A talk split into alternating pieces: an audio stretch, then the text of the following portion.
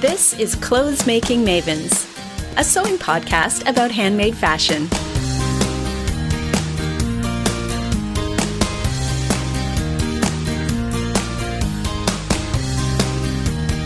Hi, I'm Lori from frivolousAtlast.com.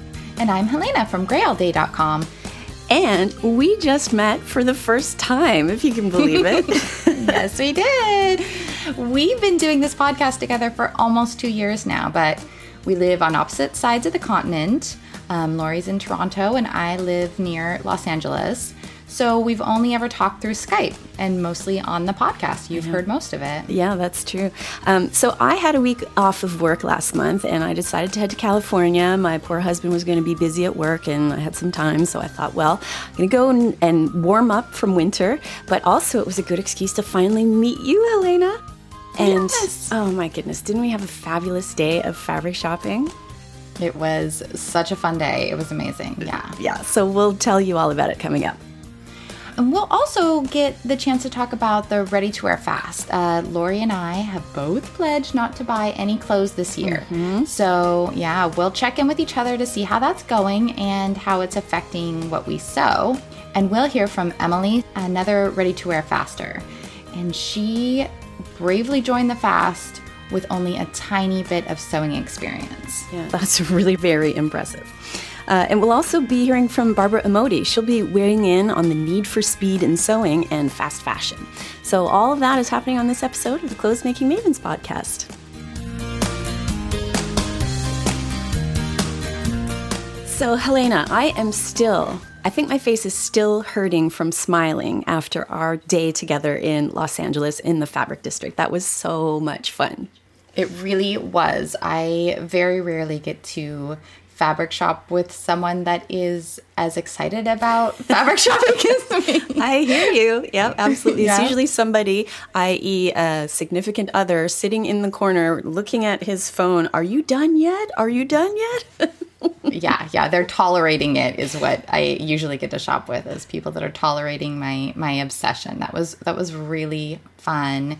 And it was fun to get to go to Mood, which um I have been to Mood before and it's such a big beautiful place. I mean, they just carry such a breadth of apparel fabric.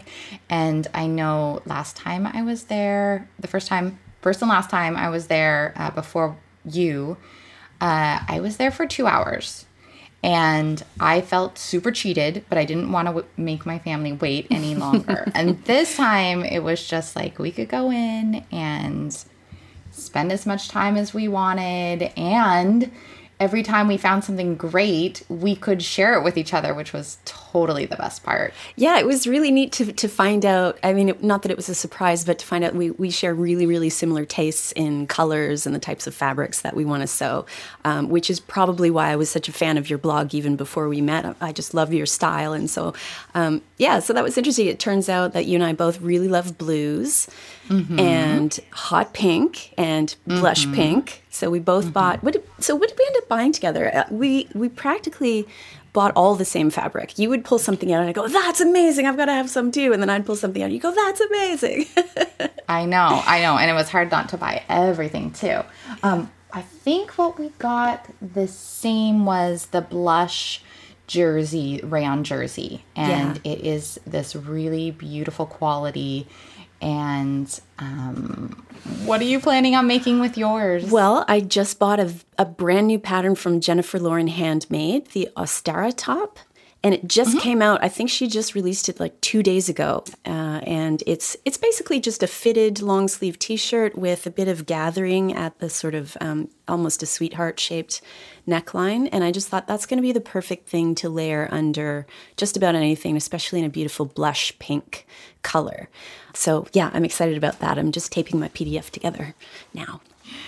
Well, we are going to have matching shirts because I was also thinking that I would make a fairly basic t shirt, long sleeve t shirt. I think that would be really versatile. It would really fit into my wardrobe. Yeah, yeah. And, but I have been like you know how you take your fabric home you pet it you look through your patterns and i keep trying to find something more unique than a long sleeve t-shirt, but then I really am coming back to the fact that I need it.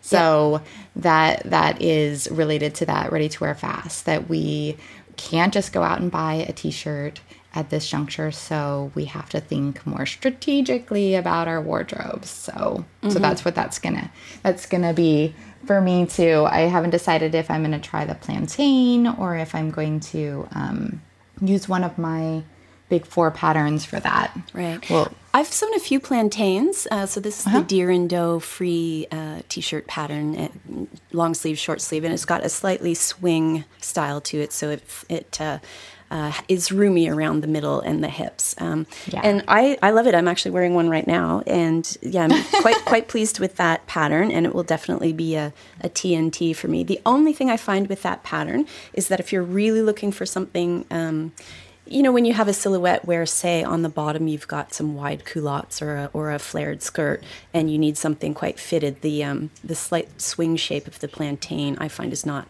that appropriate. Or, for example, I also um, tried to wear it underneath. Uh, a Blackwood cardigan from Helen's Closet, very very slim line cardigan, uh, uh, rather fitted, and I just found it, it felt a little slightly too bulky underneath that style of cardigan because of the swing shape. So that's the only caveat I'd say about that, but it's a wonderful pattern. So yeah, Well, I really like the neckline, so that might be something where I can use the neckline and then uh, overlay another pattern and, and kind of shape the body in a different way, which I do quite often. Makes sense. you know, yeah, it's easy to adjust that shape for sure. Yeah. So, uh, you know, one of the one of my favorite things uh, about our day uh, hanging out together is when we were finally spent. I actually I don't even think we were spent. It was just that the fabric shops closed. They had closed. They kicked our asses out of there. So. and that that last shop we went into, I think it was like five to five, and we went running in. Don't close yet! Don't close yet! Yeah, and yeah. I yeah, that that was a lot of fun watching you in that store because that was the one where you climbed up on a ladder, a very precarious one, and you were digging around and you know the bolts up up high, and you pulled out wow. You pulled out some gems. In fact, I'm looking at a gem that you just made from some of the fabric we found there. So I have to describe for our listeners. Uh, Helena and I are skyping, and she's in her sewing room, and on her on her dress form in the background is a beautiful navy stretch bonded leather jacket, and it's gorgeous. We both bought this fabric. you. Yeah, yeah, that was Yes, that was yes. great. So super excited, and um, yeah, I'm not sure what I'm going to do with that with that leather, but um, I'm looking at your jacket and just drooling. So maybe I'll copy. matching one. Exactly, exactly. That'd be great. Uh, it it is a really tricky fabric to sew Uh-huh. because it has that stretch and it just shows everything. So um, I did some extra top stitching so that uh, I could control the fabric better because it was tricky. I felt as I was sewing it together, I'm like, oh, I better warn Lori about this because because I didn't I didn't think about that. It was just it was blue and it was leather and I just had to have it. So I didn't I didn't uh, think ahead on that how how to sew that. Yeah, It's not yeah. easy. Well, thanks for the tip. Yeah, that's that's good to know. Um, and actually, but what I was going to say, my favorite part was okay. So after we were spent, after we got kicked out of the fabric stores, uh, Yeah. we went back to the little apartment that I had rented in in Los Angeles for a glass of wine, and then we were like kids after Halloween going through our loot bags of fabric together over a glass. Only it was even better because we had glasses of wine. We're old enough to have I know, wine. way now, so- better. Yes, exactly. and then it, we realized it was late. You know, it was like I don't know, it was seven or eight o'clock. It's like, oh well, we should probably have dinner or something. And uh, we had picked up some donuts from the lunch shop that we went to. I'm like, how would you feel about just having donuts for dinner? And you were like, oh yeah. and I thought it was like you read my mind. Yeah, Yeah, no, yeah, that that, was that was the perfect thing. Yeah. And what was really great was that you and I just chatted like we were old friends, which I guess in a way we are because we've been friends since we started doing this podcast together. So that's coming up on two years now. But Yeah. um, meeting in person was just like, yeah, great, here she is, you know? And uh, Yeah. then My- the conversation that I'm kept meeting. going. Yeah, exactly. It was so much fun. That was that was great. So uh, yeah, everyone should come to LA and hang out with us. And likewise, if anyone wants to is coming to Toronto, please get in touch and let me know, and I'd be happy to go fabric shopping with you, or at least point you to to where to go check things out. So yeah, that's one thing I love about this sewing community is people will do that. And I have uh, I have met a couple of people who I only knew from online presences, whether Instagram or or blogging, and they get in touch and say, "Hey, let's go for coffee," and it's wonderful. And I find that every single time that happens. Even if you haven't met the person before, we chat like old friends because we have this shared passion uh, for me, whether it's knitting or or sewing and we just off we go and we you know 90 minutes later we look up and we're like oh that time's flying yeah that is it is really i think because our hobby is so solitary mm-hmm. uh, that just when you find a kindred spirit it's so unique and special. That sounds lame. That sounds very cheesy but uh but it is special. no, it really totally is. true. It really is true. Yep. So yeah, that it was an amazing day. So um, you are going to pattern review weekend, right? Because it is up yeah, there. It's not far from me. It's in Stratford, Ontario, uh, which is uh, a small town or small city, but it's well known for the Stratford Festival, which is a festival of theater. Uh, so cool. it's really high quality uh, theaters around there. And it's on, when is it? June 1st and 2nd, I think it is. Yeah, some beginning of June. Mm-hmm. And have you decided yet, Helena, whether you'll be joining us? It is sold out. What? Yeah. Okay, we, we got to try to pull some strings for you, Helena. Maybe we should. Maybe we should should we'll, call in some we'll favors some or something. Anybody out there can pull some strings for Helena? We got to get her here. That's right. That's right. okay, well, you come anyway, and I'll sneak you in under my swing style plantain shirt, and no one will notice you're there. Perfect. No, no, no one will even notice. I am small. Not at all. I am five nine. I am giant. Okay. Oh dear. Yeah. Oh, okay, but that's well, going to be another situation where you're going to just be in your element with with people that you can just chat with and and and be old friends with that you meet for the first time. Yeah. In fact, uh, someone who we've, well, a couple of people who we've interviewed on this podcast are going to be there. So Dawn from Two On, Two Off, who lives in Alaska, uh, is coming out for that. And so I look forward to meeting her in person. And of course, Jillian from Crafting a Rainbow is one of the presenters. She's going to be talking about taking better photographs. And we've been in touch via Instagram chat and getting excited about that.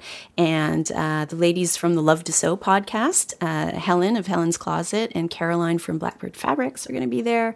Uh, so yeah, it's it's going to be neat to to meet all these people that you really feel like you know them from reading their mm-hmm. blogs and listening to them on podcasts. So it'll be nice to meet them in person yeah, that is going to be very fun. Very mm-hmm. fun. So, Helena, how is your ready to wear fast going so far? Anyway, what what uh, we're on day? Well, we're sort of two and a half months into it or so now, right? Yeah. Mm-hmm. Mm-hmm. So, how's how are things going for you with that? Oh, and maybe just to recap and for our listeners, uh, the Ready to Wear Fast was something that we pledged to join up with. It's uh, it's an actual uh, sort of challenge run by Sarah of Goodbye Valentino. Mm-hmm. And yes. we've pledged to not buy any ready to wear clothes at all for 2018. So if we want something or we need something, we're going to have to sew it. Right, right. So how's that been for you? Yeah, that that's been easy so far. Uh, what I noticed I do is I just don't shop for fun. So that change in my habits i think is actually a really a really good thing. It's a really positive change uh, except for my poor daughters we're kind of in some threadbare clothes. I noticed the other day. I'm like oh you poor things. Um, but i think taking that saving that time from just mindless shopping and I haven't even been shopping online because I don't want to add anything else to my sewing you know my sewing list is so long right now that if i i can't even put anything else on there because uh, it's it's getting overwhelming at this point. Yeah. and yeah so sometimes I, you I, just don't need any more inspiration. I know what you mean. Exactly. Exactly. I'm full up. So uh, in that way i've like regain this time that I'm not shopping and I am putting that into some other stuff like sewing. Actually, I've I've been able to do quite a bit of sewing, and um, and then we also had a family emergency that that distracted me for like a month. So that that was that was made it easier for me. But um, how? But everything's okay with the family now, right? Yes, yes, yes. That's that's resolved. Um, Good to know. But it was uh, it was quite a distraction Mm-hmm. from like everything. But um, how's it been going for you, Lori? Yeah, I find the same thing. You know, I, I have I've had a- a notion here and there to buy clothes, and one thing that the fast has made me realize, and I think I knew this before, simply that I would use shopping as a bit of a stress reliever. And I work downtown, and so I'm right next to one of the largest shopping centers uh, in Toronto, and so and I have to go right next to that shopping center to get into the subway to go home.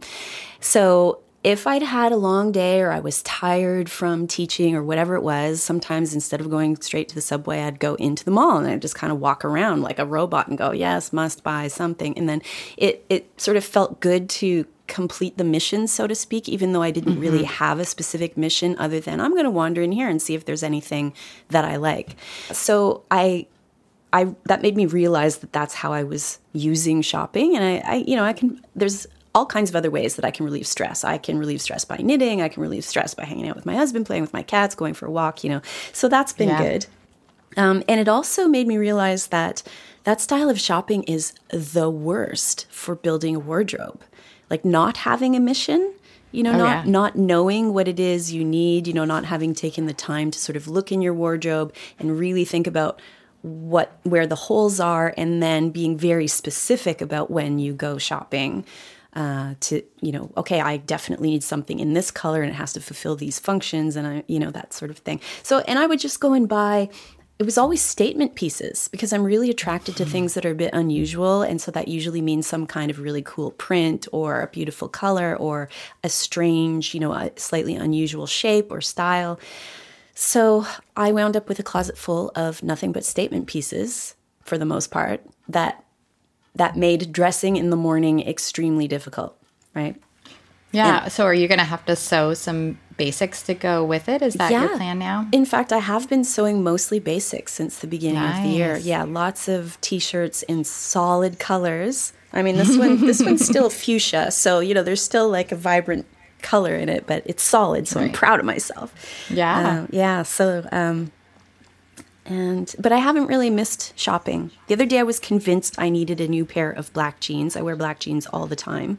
And I only yeah. have two pairs. And I've put on a little bit of weight over the past couple months because you know, maybe too many donuts. Um, and I thought, oh, well, that's it. I'm just going to have to break the fast and go buy black jeans because there's no way I'm taking the time to go find the right denim. And I haven't sewn jeans before. And, you know, it would be like months probably before I had a new pair. But then I realized, you know what? No, I don't really need them. I mean, spring is coming up. I'm going to stop wearing black jeans soon enough. I'll Mm-hmm. get by with a little bit of discomfort in my tight jeans, or maybe I'll start working out again. That might be. I not be a know, yeah. it isn't the worst thing when your pants are tight. Yeah. huh? So I think having the added, you know, pressure, if you will, the pressure that we've put on ourselves by agreeing to the challenge of like, really like do i really want to break that promise to myself for some you like the the reason for wanting to get something has to be really good to want to break the pledge right and so Right, i yeah. realized that most reasons aren't very good reasons that i Yeah. would have used last you know last year to buy clothes it's not really good enough anymore right so Yeah, yeah, I agree. It does. It just kind of gives you another, like a pause uh, that you can think through your purchases that would be just second nature. And black jeans seem so, so justified. I mean, you need black jeans. it's, true. Uh, I had um, a thought about jeans. Also. I wanted to try the boyfriend jeans trend because um also my pants are tight. And i was just thinking how nice would it be to just have those kind of roomier pants? And i'm trying this new silhouette where i'm wearing snugger things on the top. Um and just kind of changing that up a little bit. And i would really like some boyfriend jeans. And I, in the past what i would have done is i would have got maybe a, par- a pair from old navy or something inexpensive like that and tried them out and and you know slid them into my wardrobe and saw if I if I reached for them enough or if I had things to wear with them or whatever.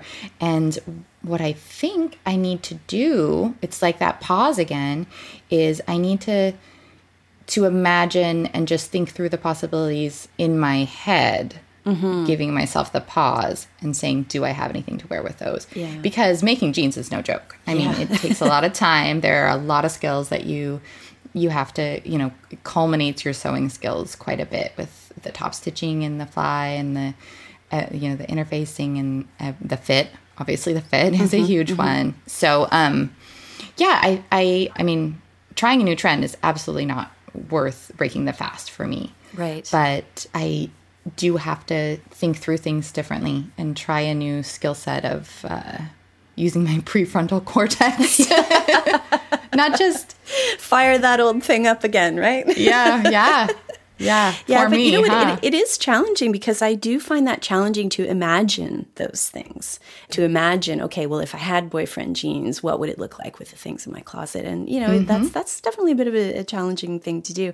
And um, I've been reading, and you've been going through it too, the curated closet book by Anuschka Rees. Yes, Yeah, yeah. so- I think it's really great. Oh, it's mm-hmm. re- been really helpful. And one of the things that she recommends in this, it's a bit of a reevaluate your wardrobe, define your style, figure out what it is you really need and want, and then just buy good, high quality pieces is kind of the overall philosophy. But one of the things she recommends in the book is go shopping, but don't buy anything. Like go into, say, a department store change room and grab everything that you think could work and then try it all on and take photographs. So that that for me would be more helpful um, than the imagination because the prefrontal cortex is maybe not working so well. But um, but then there's also for us, if you're on a fast, you know that could be a bit tempting too. So I haven't tried that yet, but it's not a bad idea if you're if you're really trying to figure out what will work, or if you're willing to put in, say the the effort to sew something so complex like boyfriend jeans.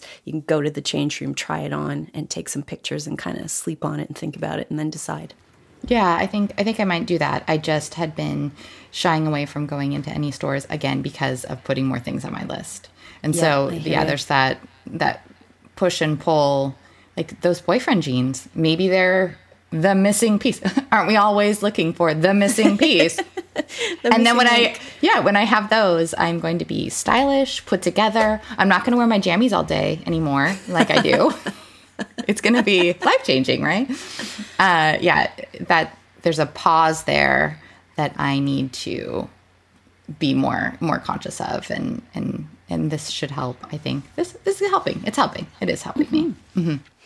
So the, the ready to wear fast. So it's it's kind of affected our sewing habits, I think, because we're talking about you know being more mindful about choosing what what we're going to sew, and also um, having maybe ha- I put air quotes around having to sew more basics. I know you and I are not so big on sewing basics. I I was always like, you know, I would much rather sew something exciting and weird and different and unusual than just sew plain t-shirts. But I've kind of come to appreciate the sewing of the plain t-shirt. You know, they're pretty quick sews and then I'm getting good. lots of wear out of them, Right. um, which is good. Um, but what about um, is it affecting your wardrobe like not being able to buy anything and only being able to sew things? And let's face it you can only sew so many things in a year. You know i don't know how many garments you tend to churn out but i maybe sew one or two things in a month depending on the month. Yeah. so that translates into not too many things over the course of a year that you can add to your wardrobe right? Yeah, I I also sew very very very slowly because I um I think I've talked in the podcast about what a perfectionist I've become with my sewing, which is um a shock to me and all who know me because in the rest of my life I'm just like, ah, it's good enough. It's great, you know. Plus for for trying, but man, in the sewing, I just um, have been stepping up my game a lot, and and things are taking a long time it's also another chance to reflect on that. But because I was doing the curated closet, I had already started on the the cleaning out of the closet, which she recommends, and then I put on my blog how I took pictures of my outfits uh, that I wore for a couple weeks to see what I reach for, what I feel comfortable in, what looks good together. Because pictures are they don't lie. That's that's a whole different ball game. You you can imagine what you're you think that you look like, and then you see those pictures and you're like, oh really? Okay, well that's it's illuminating. So, um, I had started giving things away. And one thing that I found really challenging, I don't know how you feel about this, is giving away things you've sewn. I really hadn't done much of that before. And this last purge, I really had to pry my fingers off some of those things that I am not wearing. I'm not wearing yeah. them and somebody might enjoy. So I, I did donate them. How yeah. have you done with that? I, I totally can understand that. A lot of people feel that way. You've put your, your creativity and your energy and your time and work and your, you know, your learning into the garments mm-hmm. you've made, right? So it is hard to get rid of them. Um, but I have actually been ruthless about cleaning out my closet, and there are some Good garments I've made. I mean, I could probably post them in the show notes. Like two summers ago, I made a romper. I mean, a romper. I, I know that they got popular and they're cute on many people, but I, I knew I was never going to wear a romper. I'm like, I am so not going to wear a romper. But I decided to sew it anyway. I sewed it out of quilting cotton, which wasn't necessarily a bad thing. Sometimes that can work out well. But this mm-hmm. one happened to be a sort of lilac color, which was in my books was kind of pretty little girlish looking. Mm-hmm. And it mm-hmm. had a print, which I thought was kind of badass. It was sort of badass little girl. It was little bottles of poison with little skull and crossbones on it. I um, remember um, that printed one. all yeah. over that. I mm-hmm. turned that into a romper. And I look at those pictures now and I'm going like, who was I even joking with that I thought, that I, thought I should sew that? So uh, things like that I don't have any trouble getting rid of. I think that there's some 15 year old out there that will find that in the secondhand shop and go, look, this is the coolest thing. Score, so, yeah. You know, yeah. Um, and I also think of a lot of the garments I've made as just uh, part of the learning process. Yeah. You know, some of them really weren't that good, or I hurried through them, or I didn't really understand a technique that well. So, you know, no big deal getting rid of those. I kind of salute them as thank you for helping me figure this all out, and off you go to maybe somebody else's wardrobe. Yeah, that's that's a really good way of thinking about it because I have a ton of those for sure. I mean, I feel like honestly, because I've gotten so um, perfectionistic, uh, I feel like the first time I sew anything is just a muslin. Even if I've put a ton of time and effort into it, it's not going to be perfect the first time, and so uh, I have to I have to look at it with like giving myself some grace mm-hmm. that I'm learning. I'm learning how to put that pattern together. I just sometimes I'm just like, really, Helena, you can't put that zipper in. Come on. Let's, let's. now that's a really good point. Give yourself some some leeway. You know, it, it's true. And for me, it's a deliberate choice. I never use scrap fabric to muslin something. I, I probably will get there at some point. I mean, when I decide to make jeans, I'm going to muslin them for sure. Yeah. But mm-hmm. I'm kind of like, you know, I'm just going to try this. And if it works, great. If it doesn't work, great. You know, I don't buy any fabric that's outrageously expensive anyway, you know, so it's not like I'm ruining precious fabric that cost me an arm and a leg. But mm-hmm. I just, I'm just like, I'm just cutting into it. Let's just do this. Um, for the most part, I get lucky, but knowing that I choose not to to uh, test things out with a toile or a muslin ahead of time is just sort of that helps me to just know that it might be something that I need to donate at the end of the process. So. Oh, that's a good idea. That is, that is good. I also don't muslin, but that's just because I'm I'm such a slow sewer.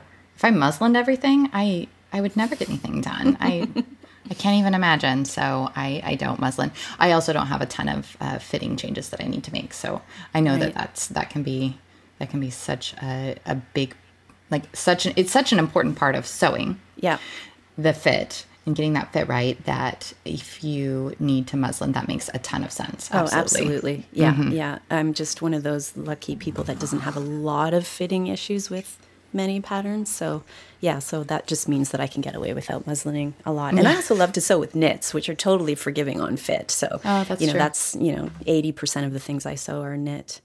Yeah. Um, let's talk about consumption and what insights have you had about how we as a society shop for clothes after being on the ready to wear fast? I mean, it's only been a couple of months, but have you had any thoughts on that? I have just thinking about my my kids' clothes. I feel like I buy uh, mostly I buy I can tell when I'm buying quality and when I'm going to keep something for a, a while. So that's really clear. With the girls though, um, man, I can buy some things and it wash it two times and it gets pilled up. And I just feel such crushing guilt that um, this is going, this is not going to be stand the test of time, and who made this, and you know where's the quality and where's the the fabric coming from? Like because there's all the the um, the questionable practices on manufacturing of the fabric. Mm-hmm. So I yeah I I have been thinking about it in my own wardrobe for the past couple years. And so the ready to wear fast hasn't been uh, a big eye opener in that way. And but for the girls now, I can kind of change my perspective on their clothes. And what I am worried that I'm going to start doing is making all their clothes because I don't feel good about the stuff that I can't find quality stuff. There's not great options for finding great quality kids clothes and and they're going to grow out of it so soon. Mm-hmm. Yeah. That you know, I it hurts my heart to spend, you know, $50 on a pair of pants for them. But in the same breath, I'm like I don't want to buy fast fashion for them either. Yeah, so, that's, a, that's a tough one, isn't it? And especially when they're very particular, no doubt, about oh, styles and wanting so, to wear the same things that their their peers are wearing, yes. and those kinds of things, right? Yes, yes. So so that's that's where this new perspective is forming for me, and it's it's exciting to think about. I think. Yeah, this um for me the fast and I and again, like you, it's something I have been thinking about for yeah. several years, even before doing this fast. But I just we've we've lost our collective minds when it comes to buying clothes as a society. Um, really, I mean, we have yeah. gone insane as far as I'm concerned. The rate at which we buy new clothes, the rate at which we donate them, and um, you know, let's get real about donating. Sometimes we feel good about doing that, but the fact is that most places that accept donations, you know, the Goodwills and the uh, Salvation Armies and the op shops and so on, are overrun. They cannot even handle the amount of clothes that are coming in through their doors uh, mm-hmm. because people are buying clothes, wearing them once, getting rid of them, uh, or even, and I've been guilty of this too, buying clothes, putting it in the closet with the tag still on, and then finally realizing, yeah, I didn't love that enough yeah. anyway, and I'm never going to wear that. And you donate it, the tags are still on it. Yes. Right. So um, mm-hmm. it's it's not good enough to say, oh well, I'm not going to worry about it because I'll just donate it and someone else will use it. What's happening is they just can't even handle the capacity of the donations that are coming in. So then they get um, shipped off to developing countries, uh, and same thing. They're inundated with donations, and uh, they end up getting burned at the end because nobody needs them, wants them, and so they're just being burned. Uh, and again, environmental issues around burning oh, clothes, oh, wow. and mm-hmm. that you know that affects the the developing nations more than it affects us. The landfills here in our own um, in our own countries are are just filled with uh, with textiles, uh, yeah. which is a real drag. A lot of places do not have textile recycling. Mm-hmm. Um, my my municipality here it recycles almost everything. It's very good. You know, there's very little waste that we actually throw out. We even have like green composting, and everything gets recycled, but not textiles. That's the one thing that doesn't. Oh. Um, but one tip for listeners: H and M fast fashion giant that they I are, know. they do have a program for you can bring back bags of used clothes and hot tip i bring them bags full of fabric scraps from sewing yeah. they're not even intact clothes because they will apparently the program involves them uh, sorting through it and they'll donate things that are still usable and they'll recycle textiles that are no longer good enough but can be recycled into other things like padding for car seats and you know various other ways that scrap textiles are used so yeah so for any of you out there that are wondering like oh my gosh i'm throwing out all these scraps in the garbage you can just put them in a bag, and next time you go to your your corner H and M store because yes, there's one on every everywhere. corner. exactly, you can just drop the bags off there. Yeah, that's a great tip. Actually, um, I give my scraps to my girls, and then they they make things with them. So they make doll clothes, and they make they just practice their their little sewing skills. So yeah. I haven't used that, but that is a really good tip. Yeah, yeah. Even for like serger scraps and things that can't actually be reused, you know, I would stuff yeah. all those in a bag. So, yeah, but that's oh, a good idea okay. too if they're still usable, you know, to donate them to a school or a community center that might need them or. Mm. Yeah, I've done that in the past with ribbon. Um, because I used to be a ribbon hoarder, and then I uh, put an ad uh, to sell on Craigslist, and the lady who came to get them, she's like, "Oh, I'm using it for a school project. This is going to be great." And I'm like, "Oh, oh, well then don't give me any money. Like that's oh nice. Yeah, I'm really I'm really glad that the school can use them, and so uh, that worked out good. It's sometimes it's hard to connect with those kind of charities yeah. that need them right when they want them. They don't want to just, you know, have to store that kind of stuff. Yeah, they so, don't have space for it, right? Right, right. So, so yeah. that was a lucky break that that I got to do that one time. Yeah. Well, you know what? It'll be it'll be interesting for you and I to connect about the ready to wear fast. Talk to us again in the fall when we're like, okay, right. we're like yeah. eight or nine months in. That mm-hmm. might be. Mm-hmm. We'll we'll see how we go then. But in the meantime, you spoke with a fellow ready to wear faster. So people who have pledged to be in this fast, we're all in a Facebook group together. And there's one we'll call her a superstar of our she Facebook is. group, Emily Samayoa. She's learning how to sew as she is doing this fast, which is incredible. And you yeah. you spoke with Emily, right? Yeah, so uh, she told me that her sisters talked her into joining this ready to wear fast, and she didn't know how to sew really beforehand. So she is learning, and she lives in Wisconsin where it is very cold. And so the stuff that she makes has to be practical. It's not like she can just kind of hobble something together and and wear it out. So I was so impressed with just her jumping in and then asking for help so much in um, in getting the discussion going in our Facebook group. She's just been so much fun. So let's hear from her. I I am Emily Samayoa. I just started sewing in November. I got a hand-me-down sewing machine from one of the sweet old ladies at church. I just asked if anybody had one I could start learning on or borrow for a few months, and she said, "Hey, I have one in my basement. I'm not using. Here." It was so dirty. It was disgusting. But I learned how to clean my machine. I learned how to thread my machine all by myself. It's fantastic. Now I can do anything. Um, so yeah, I just started sewing and my sisters. I have two wonderful sisters that are pretty stubborn and bossy.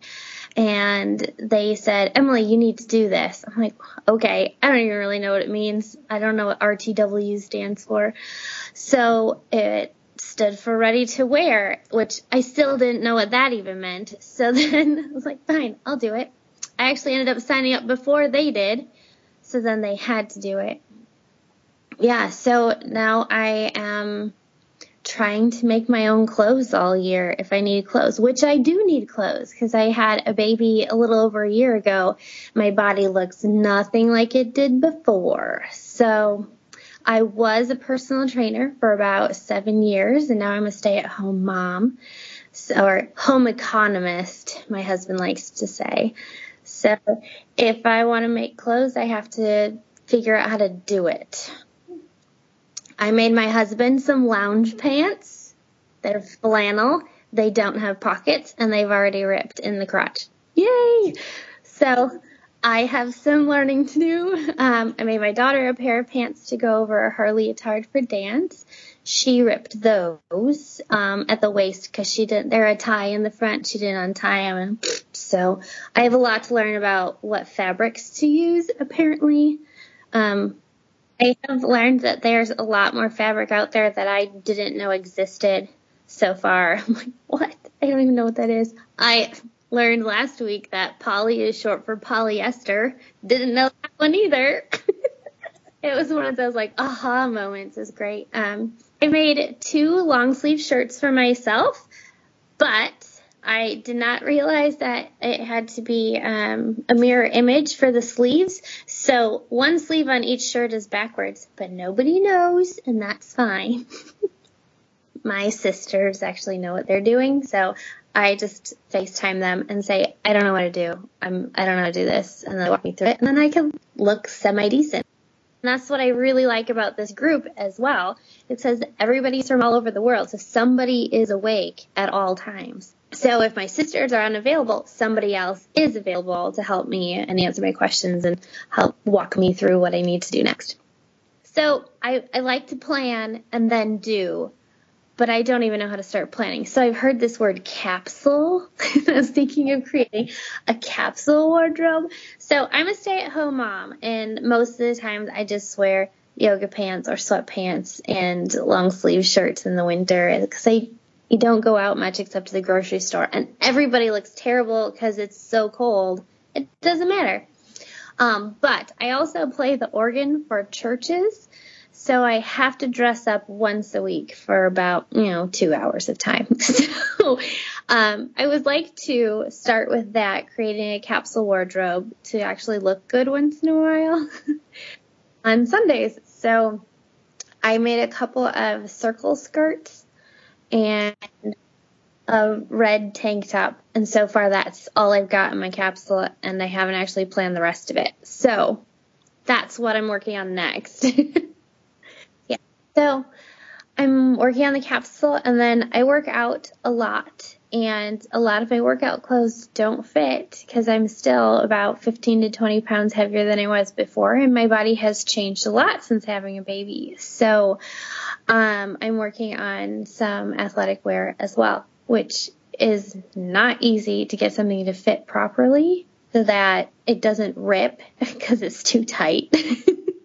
but it can't be too loose that it gets snagged on like the weights and stuff when I'm moving around. So I've made one tank and it is loosey goosey and uh, it doesn't cover everything that should be covered. I can do anything I want to do if I try and have an open mind ready to learn. Thanks for having me. I'm so excited. I've listened to one of your podcasts and I'm excited to listen to all the rest. So now I'm going to go find the fitness wear one and it's going to be great. so Emily is going to try her hand at sewing workout clothes, which wow. I wish her luck with that is going to be like it's easy because uh, you're working with knits, mm-hmm. so there's there's a bit of leeway there, but there are some challenges that she's gonna she's gonna face, and I'm sure we'll hear all about it in our in our Facebook group. It's gonna be fun to see her journey.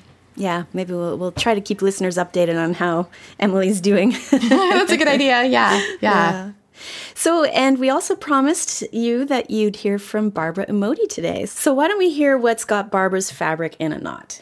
In this episode, Barbara weighs in on speedy sewing, fast fashion, and she questions whether we should bother sewing every little thing right down to our underwear. Here's Barbara. I had one of those moments just after Christmas wherein I went shopping with a six and an eight year old.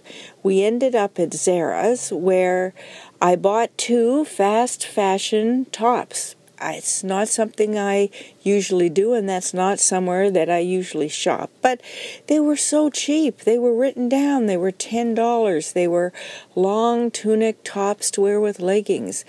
I did resist the one that the girls wanted me to get, which was a pink one that had pink fake fur pockets. And I'll give you a little uh, shopping tip here. When the people you're shopping with start to chant, as in, Babsy, do it, do it, do it. If they chant, you probably shouldn't buy it. Chanting is your giveaway. So I got these tops and I took them home and I thought to myself, why am I killing myself making every little single thing that I wear? right down to my tie dye underwear. Yes, I do have tie dye fabric that I sewed into underwear. Um, and the same little shoppers will say to me sometimes, Babsy, show us your underwear, show us your underwear. It's tie dyed. We love tie dyed. But anyway, that's another story.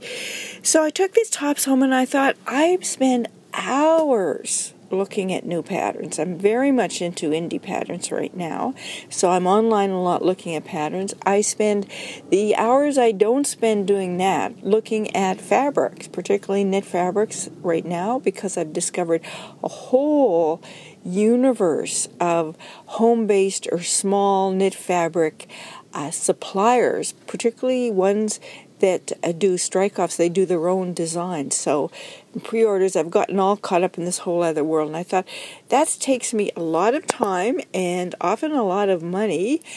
And why am I doing this when I have can get these $10 tops? Well, I have to tell you, I haven't worn those tops hardly at all. These are the reasons. One, one of them has kind of some machine embroidery on it, semi tasteful. And when I wear it, I think it looks cheap. Machine embroidery often does look cheap. It looks cheap. And the fabric is stiff. And I don't feel like myself. I feel that it was something I've borrowed from somebody else's life. It's not my life. The other one I don't wear because it turns out to have, of course, that's why it was $10, a lot of polyester in it, and I get so hot. Like uncomfortably hot. Like I'm wrapped myself in uh, glad wrap hot. And so they're just not comfortable. So the the charge of the money I've saved has, has really disappeared for me. And it's very tempting. And I am somebody who will buy my groceries at the superstore in Canada, and they have Joe Fresh, which actually has a a Fifth Avenue store in New York, which I thought is interesting because it's in there, uh, neck between a pharmacy and organic milk in my grocery store.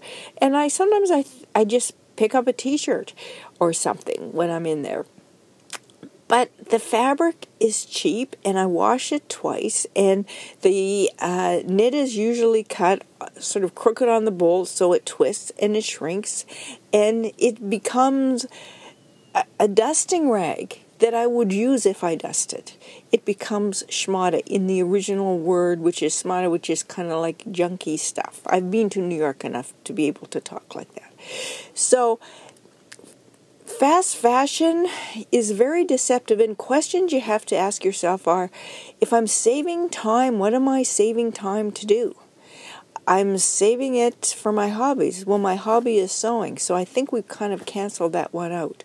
The other one is I'm standing there, first world person that I am, with my organic milk and, you know, yet another hair product that I'm trying in the lineup with a, a cheap t shirt that was probably made by some child chained to a sewing machine in Bangladesh where the ceiling was about to fall down. It's not really that ethical. And I am distancing myself from how things are made. And I am ignoring the price of the labor. Where when I make it for myself, I appreciate that, you know, good things take effort. And I'd have to say that I also teach university in a whole, I mean, I have to have somewhere to wear these clothes, let's face it. So I teach university, and often my students will sort of, they're, uh, they want the fast answer to everything. One thing I teach is writing, and just trying to persuade people to edit and they'd rather let it flow and hand it in whereas actually you know famous writing teachers like William Zinsser said you know your writing is a, is a good in proportion to what you cut out. And the idea that you actually get something better by practicing and and working at it's really important. I read just last week of this whole advice about do what you love and you'll never work a day in your life. And the article I read, um, New York Times, said actually that's nonsense. And I would agree that's nonsense. Um, you know, having talked to a lot of students, the most important thing is to do what you are, you know, if you're efficient.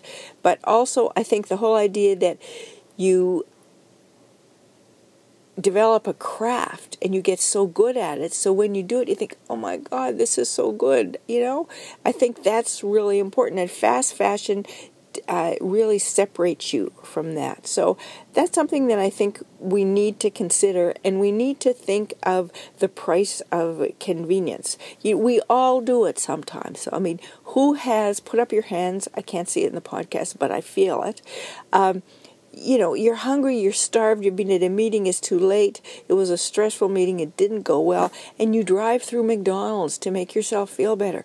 You know you eat those french fries before you get home because everybody eats those french fries before they get home. Why? Because they taste great for five minutes, and then as they get cold, they taste terrible. And that's what fast fashion is. So, I think that if you sew your own clothes, you are experiencing both the process and the product. And when I buy something, I rob myself of that moment where you try something on and you go into the bathroom and you look in the bathroom mirror and you think, oh my God, this looks good. I am so good. Uh, and maybe that happens once out of 10 times, but it's worth it. And that is such it's just such a fantastic feeling that you can be in control of making yourself beautiful or comfortable or cheerful uh, or happy. Uh, why would you deprive yourself of any opportunity to have that experience? So maybe you don't have as many clothes, but you also remained attached longer to things that you have made because you are wearing both the process and a hundred decisions at the same time. The other thing that I want to talk about is my friend Trudy. Trudy and I have sewing days together where we sew on a Saturday and we organize our food. Trudy and I are both big eaters, so we have we have breakfast together, we have ten o'clock snacks, we have a big lunch, we have a four o'clock snack, and then we call it a day. And in between, we do a lot of sewing. And Trudy is the fastest sewer you can imagine. She serges everything. And in a typical sewing day, she can make herself like two tops and three dresses. I am not kidding. And that's her process. And she does the whole thing while she talks, which is amazing. And she always sews knits, and she tends to sew patterns that she knows well.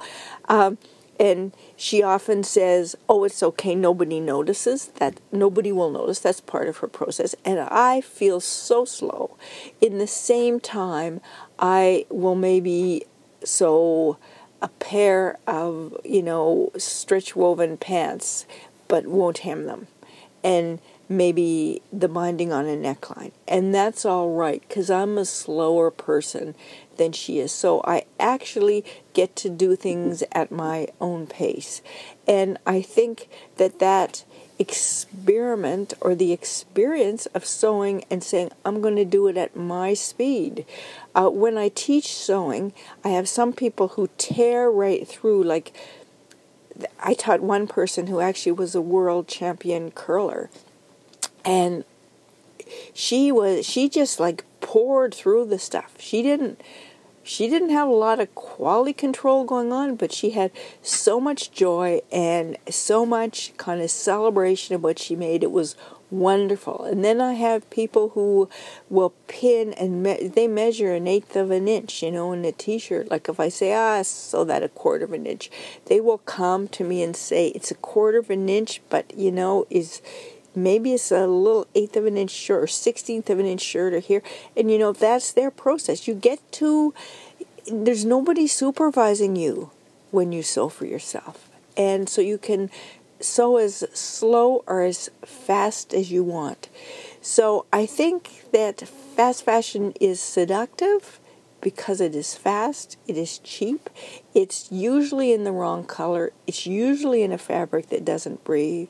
It will be too short, too long, too wide, too seamed, and most of all, it will accept, it will reflect someone else's decision of who you are. And I don't think we should uh, go there. All right, so uh, let us know what you think of fast fashion, but today that's what I'm thinking. Thanks. So, Barbara made such good points that I have also thought when I go to the store and I look at these t-shirts that I can buy for sometimes eight dollars. Why am I bothering to sew these things? And it goes back to you know we don't like to sew basics and and things like that. But she makes some really good points that um, you know the fabric isn't isn't right. The color isn't right. There's something with the fit that isn't right. I mean, there is always something with these things that we pick up, and there's the thoughts that go with it. Like, what am what am I contributing to with my money right now? So um, Exactly. the niggling guilt about, you know, if I'm only paying eight bucks for this t shirt, and we all know as sewers how much work goes into making even a Oh. basic garment like a t shirt. Yeah.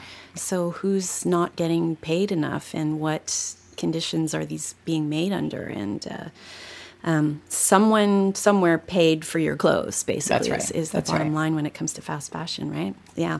Barbara always nails things, doesn't she? She always hits it right on the head and always makes us giggle at the same time, too. I'm picturing her in, in the store with her grandchildren chanting at her to buy That's awesome.